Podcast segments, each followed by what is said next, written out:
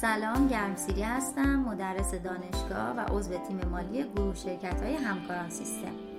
در این پادکست می‌خوایم درباره استاندارد حسابداری شماره چهار صحبت کنیم.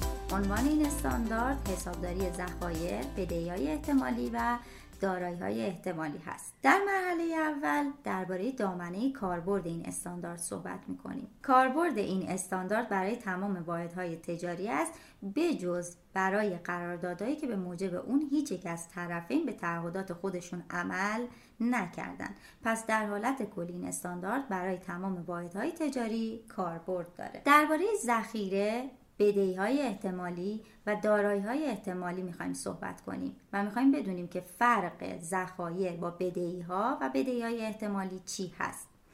در مرحله اول بدهی رو تعریف می‌کنیم. بدهی در واقع تعهد انتقال منافع اقتصادی واحد تجاریه که ناشی از یک رویداد یا معامله در گذشته است.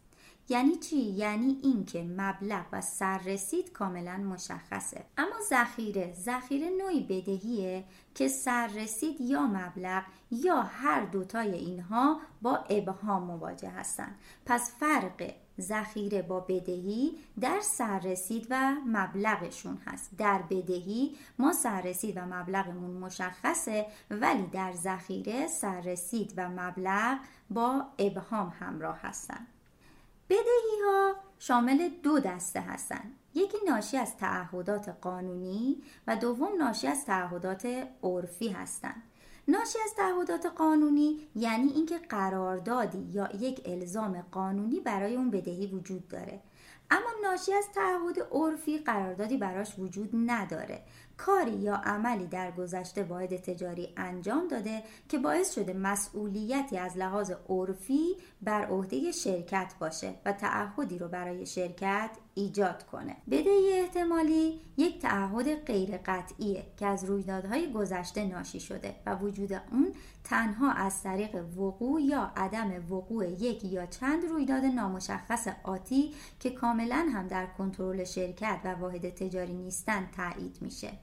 در واقع تعهدی فعلیه که از یک رویداد گذشته ناشی شده اما به دو دلیل شناسایی نمیشه. اول اینکه خروج منافع اقتصادی برای تصویه تعهد محتمل نیست. دومی که مبلغ تعهد رو نمی‌تونیم با قابلیت اتکای کافی اندازه گیری کنیم. الان مرحله می‌خوایم فرق ذخیره و بدهی های احتمالی رو بگیم برای اینکه فرق ذخیره و بدهی احتمالی رو بدونیم چیه باید با دو تا عنوان امکان وقوع و قابلیت اندازهگیریشون آشنا بشیم امکان وقوع می‌تونه به سه دسته محتمل، ممکن و بعید تقسیم بشه. قابلیت اندازه گیری هم به صورت قابل اتکا و غیر قابل اتکا هست.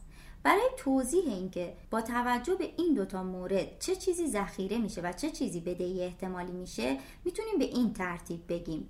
اگر امکان وقوع محتمل باشه و قابلیت اندازهگیری به صورت قابل اتکایی وجود داشته باشه ما ذخیره می‌گیریم.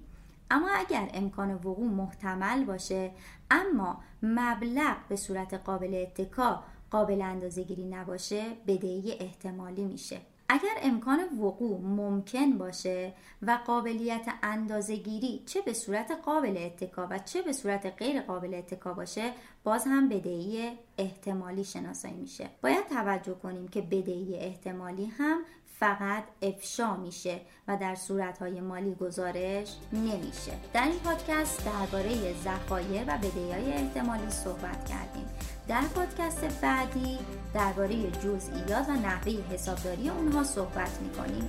برای شنیدن پادکست ها به آدرس education.systemgroup.net مراجعه کنید.